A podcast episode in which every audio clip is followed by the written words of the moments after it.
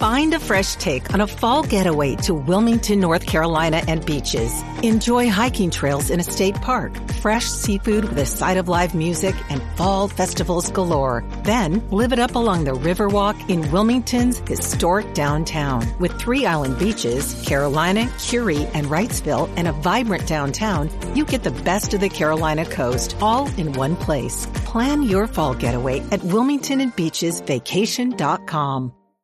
I define wealth as your ability to do whatever you want, whenever you want, wherever you want.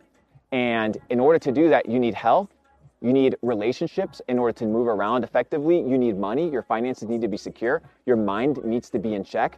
It doesn't matter if you're healthy physically and have a ton of money if your mind is completely fucked, right? I know a ton of, dude, look at all the celebrities, look at all the actresses and actors that kill themselves. They have money, they have fame, they have good physiques, they look nice, they have all this shit, but their mind is corrupted.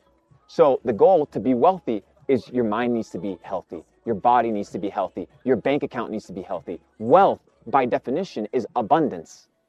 So what is abundance? Making sure that everything in life is properly set up. You don't want to have an abundant bank account and an empty mind. You don't want to have a destroyed body, right? Or destroyed relationships and have $1 billion. Every billionaire that I've talked to, I think a total, it's been like 6, everybody tells me the 2 most important things in their life right now is lifespan longevity, biohacking, like how do I increase my life, and how do I spend more time with the people that I love.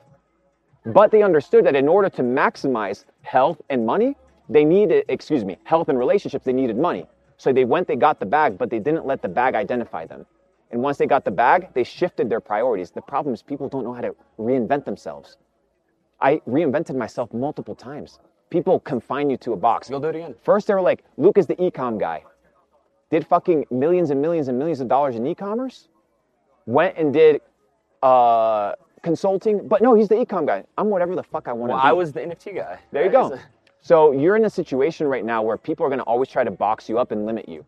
But if your mind can be freed, your mind can be limitless.